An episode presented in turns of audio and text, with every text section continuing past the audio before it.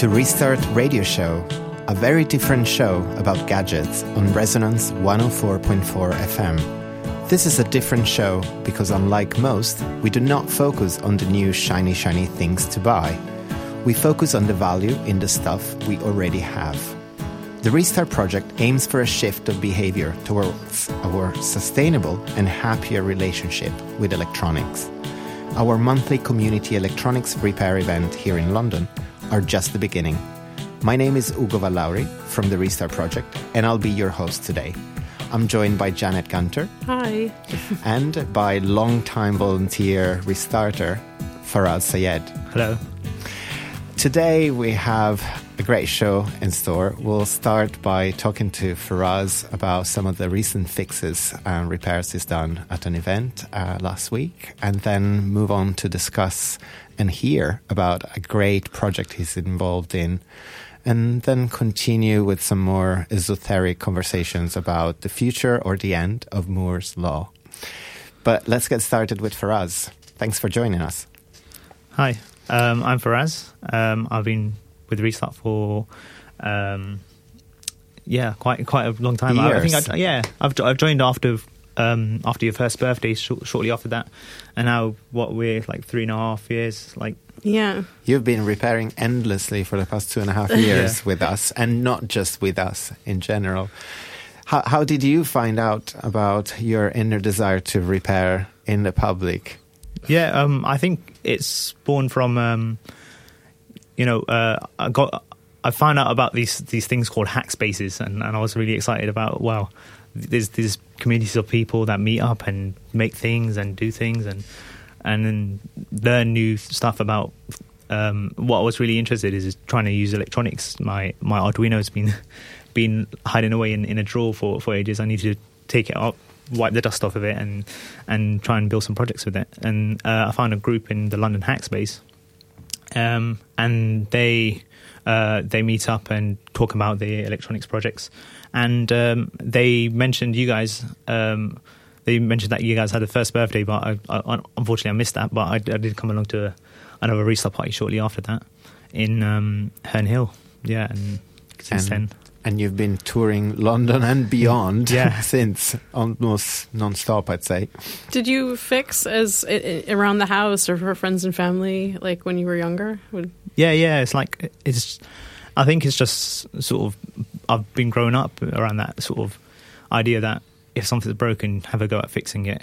You can save yourself a lot of money, sort of thing. My dad's always been. Um, always trying to fix things he's got a, a shed full of tools and stuff half, half of it he doesn't use but um, he's always he's got that mentality and passed that on to me and and yeah i i enjoy it i enjoy fixing things Cool. Excellent. And we all have extra spare parts hidden somewhere away, or not so hidden in my case, that people at home feel like hopefully you'll do something with them at one point. But you do need to have extra bits and bobs in order to be able to be creative about the things you fix. So I wanted to ask you what happened um, last Saturday, just three days ago. We were in Hackney back at the Arcola Theatre, and there was an excellent event run by the Hackney Fixers. And you had quite a lot of repair adventures on the day. Yeah. Um, so the first thing I had a look at on that day was um, uh, a guy came on with his his screen that the the backlight had um, stopped working, and and it just happened that it, it's it's broke before, and he uh, he got a new inverter and fit it in, but um, six months down the line it, it broke again. So um, we uh, we had to go open it up, and um, we found that the the cable for to the inverter was slightly twisted, uh, and that could have caused the the signal, the power not going to the inverter. So we we uh, presumed that his his last inverter cable was fine because um, swapping swapping to a new inverter cable when he had the old inverter board uh, didn't fix it, so the cable probably uh, hadn't been broken. Uh, and hap- I think this happens. this happens quite a bit where where um, we suspect it's one thing, then we make an assumption and try something, and then actually it may not have been the thing in the first place. Um, and we have people coming back often to events, so this particular laptop, I think we must have seen three times at different events, and the owner of the laptop must be quite competent now at um, at disassembling Yeah. and getting. I mean, when he first arrived, I remember him being very cautious and scared of. He, he came along with a list. He had a he had a whole list of the step by step where the screws go and how to how to Right. dismantle it. So he's he's he's opened it a couple of times. So he, he was a lot more confident at it. I can imagine a lot of people just giving up. You know, when the screen goes, you've opened it up twice, but he's a very tenacious um, restarter in training. So Particularly when you've already opened something once and, in a sense, you start feeling more entitled to giving up. It's it's the opposite feeling of the true restarter that decides, okay, I'm never going to give up. But sometimes you fix a thing and then another thing, and it's Yeah. again, go figure. How much is the spare part going to cost me? How long it will take me? I, I just had an experience like that with a dishwasher very recently. And luckily, at the time when I was just about to give up for real, I realized that there was a simple mechanical switch that was preventing, for some reason, we had touched it. And I switched it back to the original position and magically started working again. So I can understand how people can lose their patience and, uh, and just feel lost. Um, and then you looked at some other mo- mobiles, which people definitely tend to want to give up on. And both of the owners seemed like quite tenacious fixers as well. So, what was the first mobile you looked at? So yeah, there was a, a Nokia uh, phone. Um, it's it's one of these ones that are like completely sealed. Like there's no way of just looking at it how to get in. Like um, we eventually found out there's a screw hidden underneath the, this the SIM card slot, which undoes a little sort of latch on the side, and then you'll be able to open up the screen. And that's how you get into it. You have to go through the screen, and all the bits live in the back case, sort of thing. Um, but yeah, we we took it apart and we measured the the battery, the voltage on the battery, and it was reading quite a low value, only 2.3 volts, and it's a 3.3.7 volt lithium polymer battery that should read somewhere between 3.7 and 4.2. Um, so I suggested he gets a new battery, and um, because he saw me doing it, he, he could he could probably open it up himself and replace the battery. Uh, otherwise, just come along with to a, another restart party. We can have it uh, swapped over. And then you did a it's an iPhone 4 screen replacement, which Yeah. tell us about how frustrating that is. Yeah, well, the iPhone 4 is um, th- they've designed it such that the screen is probably the hardest thing to, to replace because you have to take a you have to go through the whole lot and get rid of the the battery, the motherboard, the the logic board, the take off all the little connectors, and then you take off the the eight different screws that hold the screen in place.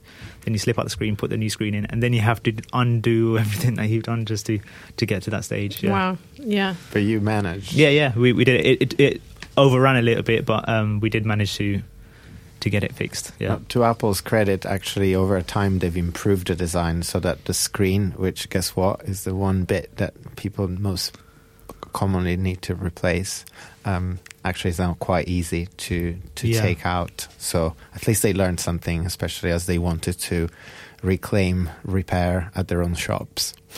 So for us, you you're a maker as well as a fixer. What do you think? Like, I mean, what do you take from fixing into making? I mean, are, how are they related? Because I think oftentimes people think it's two different things, but we see that people who like to fix like to improve things, which is oftentimes kind of making or yeah. I think I think it's that same uh, ethos that you are in control of the stuff that you have.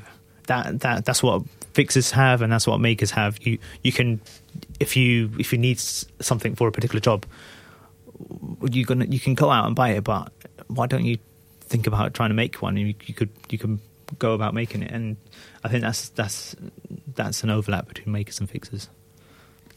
And actually, you are currently working on something that is kind of bridging the two in a way.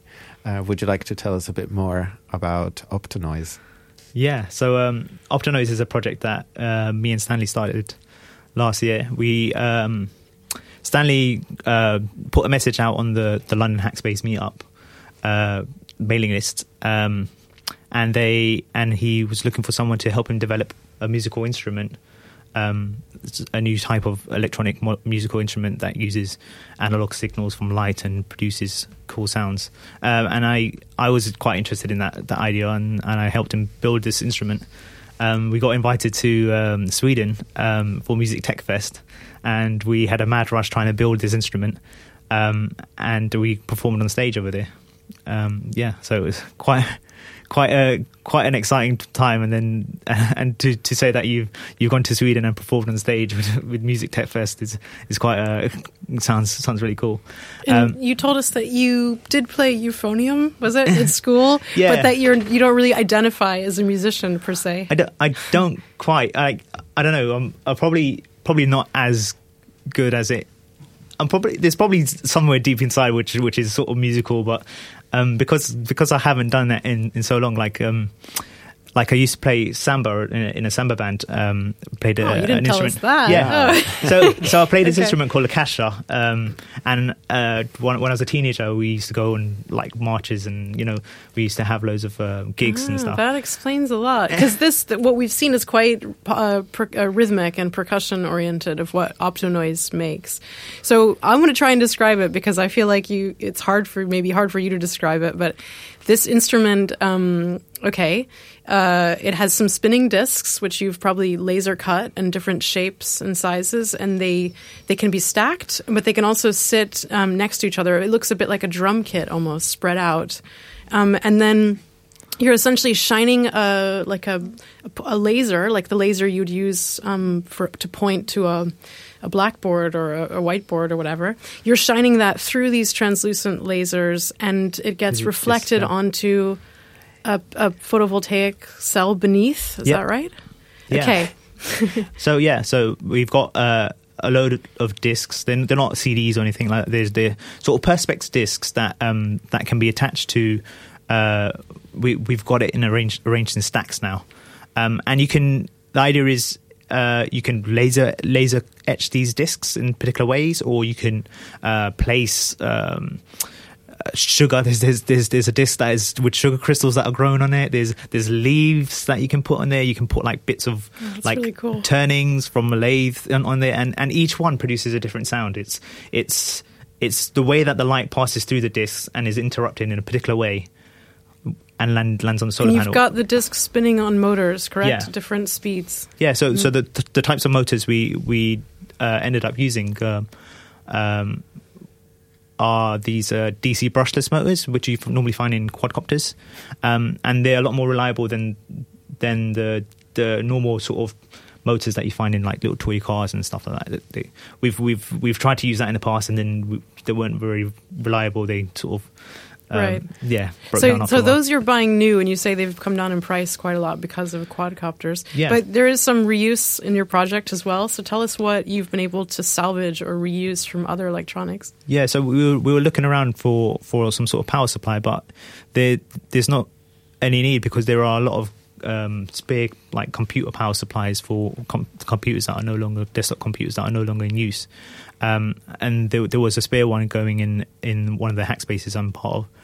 Um, and we reuse that that power supply. It's got loads of different voltages and uh, a, a lot of power, enough power to power all the motors um, and the the electronics inside. So I think uh, it's now a good time to actually play a sample from one of the tracks called Orbits. Here is Opto Noise.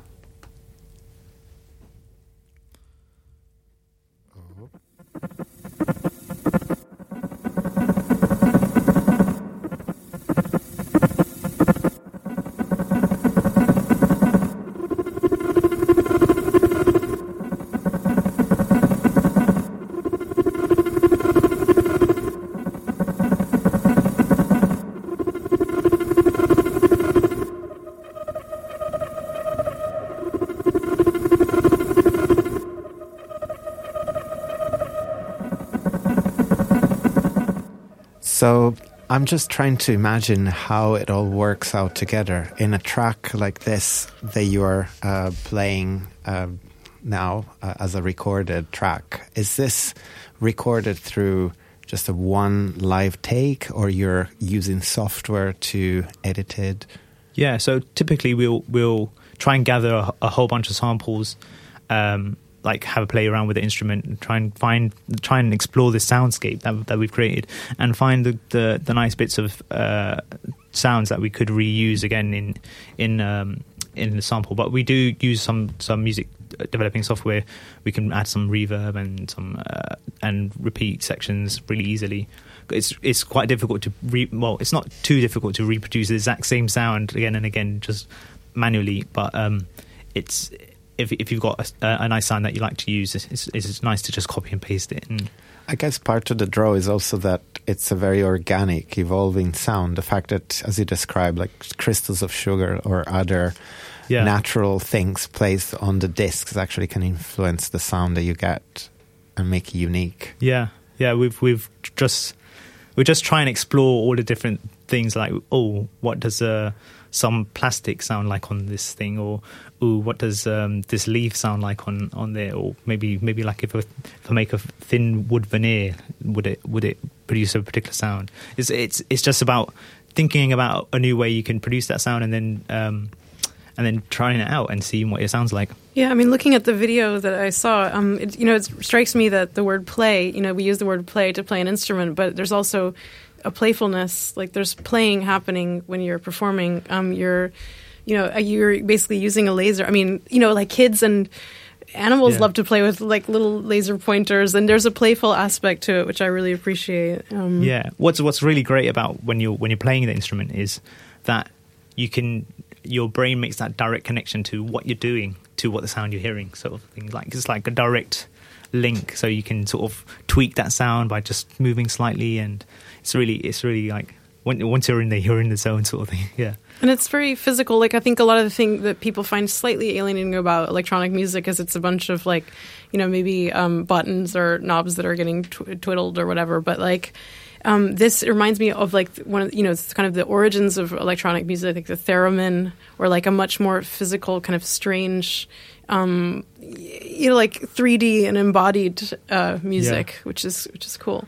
And I also loved the power of something that can be indeed played live, and mm-hmm. it's not just a laptop playing what could be previously recorded samples, but it has a physical, very mechanical aspect to it as well.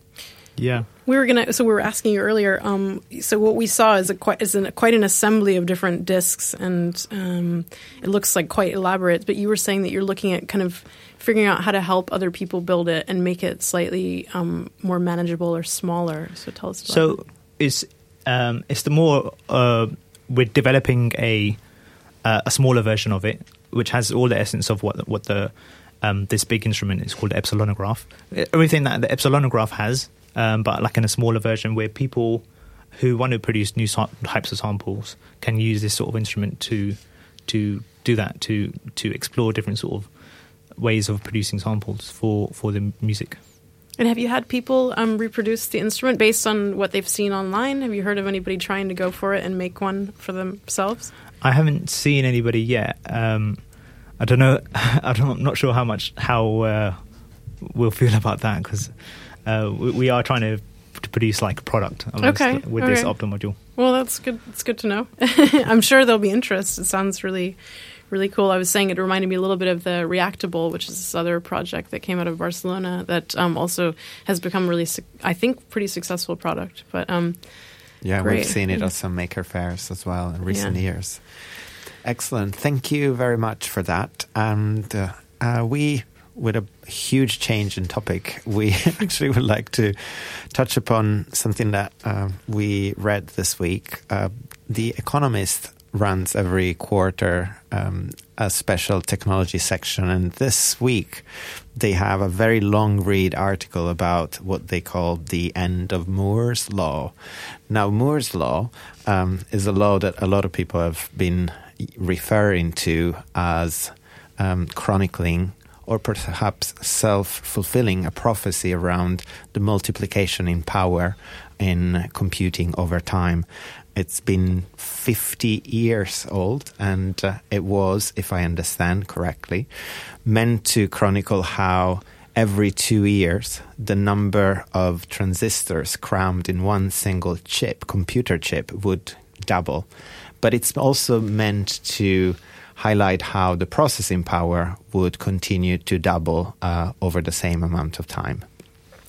And we're reaching a time when this just simply is no longer possible. And we're trying to figure out what does this mean for our use of computing, but also for the future of computing devices.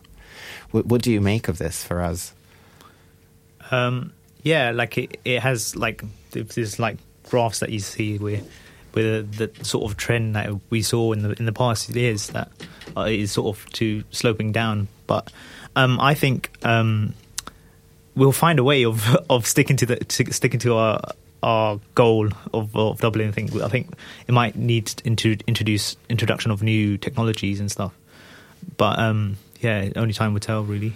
Well, we've written about this in past, and I saw this um, management professor, rather interesting. Um, manage- I mean, I don't often go to lectures on management, but I thought it was kind of an interest- uh, intriguing topic. He was talking about the logics of innovation.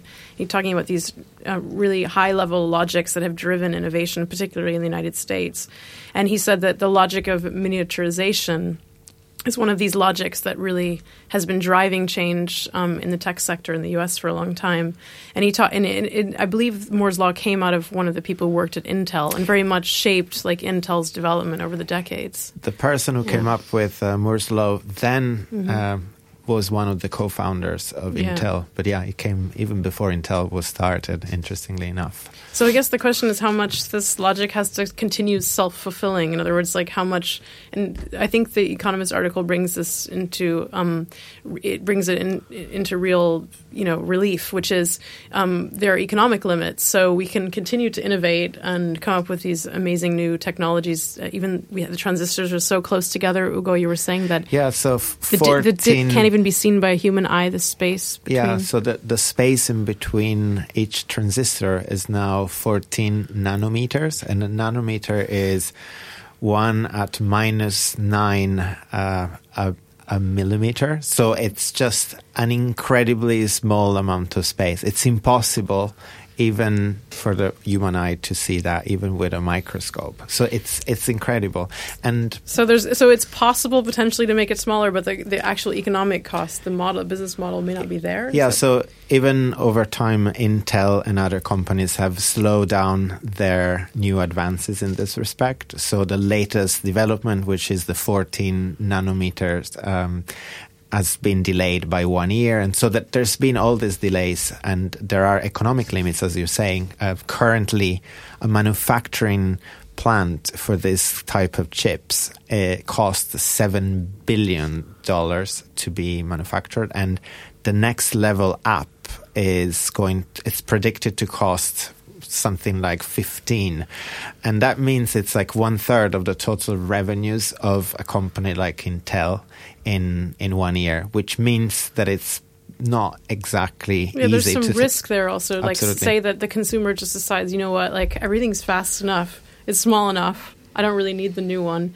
Um, that was one of the things that that seems to be the consequence of this conversation. So if this seems like an obscure conversation for you, um, it has real consequences. So is it that we've just reached like we've reached the peak computing power that we can expect out of your laptop, the mobile, and what you know what does it mean for us? Then? What it means is that increasingly the gains we see in new generations of processors are at times in uh, efficiency in terms of reduced consumption of energy mm. for simple operations.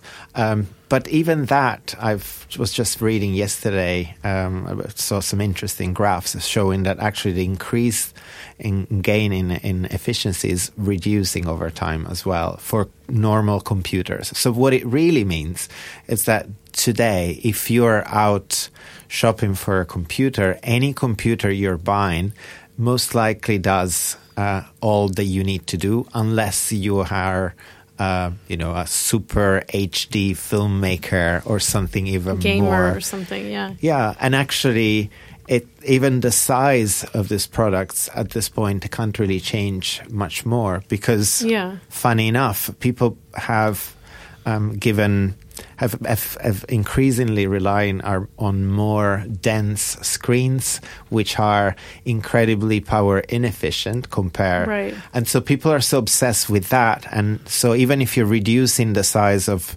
processors, actually you need a larger battery in order to achieve the same Oh my gosh. performance. Okay. So I think we should all chill a little bit and Yeah. enjoy the high definition we already have Yeah. instead than always looking at increasing the Yeah. uh, point per inch or pixels per per inch that we we have on all of our gadgets. One of the things you were saying is like the new mobiles that are coming out actually have some of the specs that our laptop that is only three years old have. Yeah. And that just seems kind of crazy if you think about it. They have the same computing power so yeah, that you, our laptop take three uh, years old has. A lot of people have at home a computer that has a four gigabytes of RAM.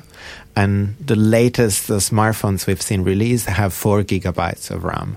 So in a sense, they're limited uh, in what they can do, not by um, their processor or the memory, but by the size of the screen. So you can't do certain things just simply because it's um, not practical on a small uh, smartphone So, screen. but one of the consequences that could be potentially really exciting about this, and this guy named Bunnie Huang has written about this, and he's uh, behind this uh, very amazing kind of open modular laptop project.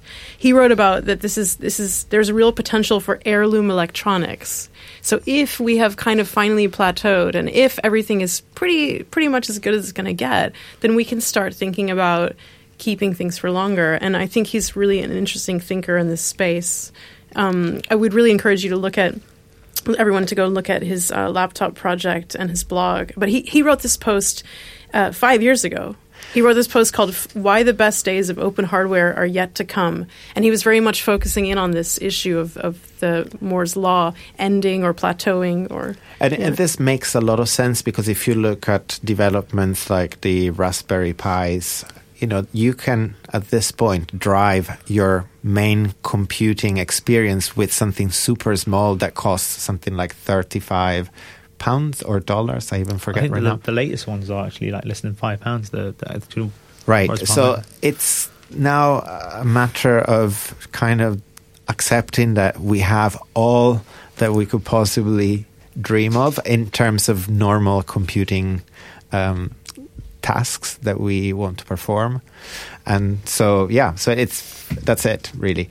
Um, so we are coming to a close for today's show, and so I would like uh, to look at upcoming events. Janet, you will be leading on a restart party um, in a very different venue uh, next week. Yes, we'll be in a uh, boxing gym uh, in Loughborough Junction. Um, it's an after school event, so check that out on our website, therestartproject.org. And we'll also be at the end of the month in Primrose Hill on the 29th for another restart party. at the community center, a venue where we've been many, many times over the years. So uh, I would like to end uh, by thanking Faraz for sharing his excellent repair tips, but also the Opto Noise project, which we really love. And I will play a tiny extract from another track we really love called Red Paint. Uh, thank you, everyone, for listening. Until next Thank week. You.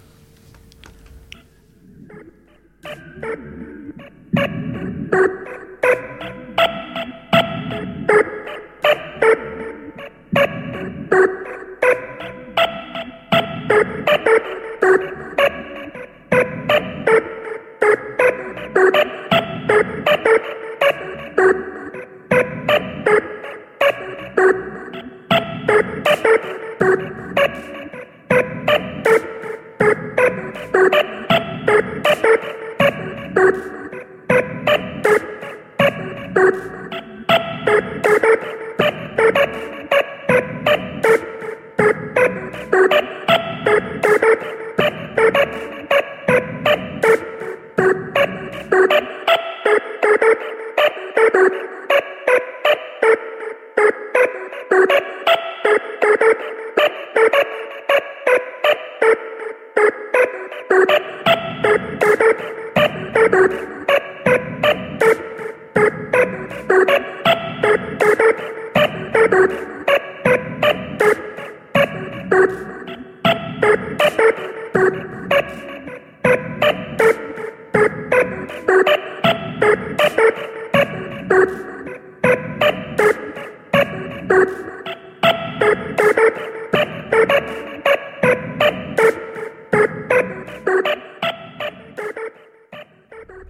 Program has been brought to you by Resonance 104.4 FM.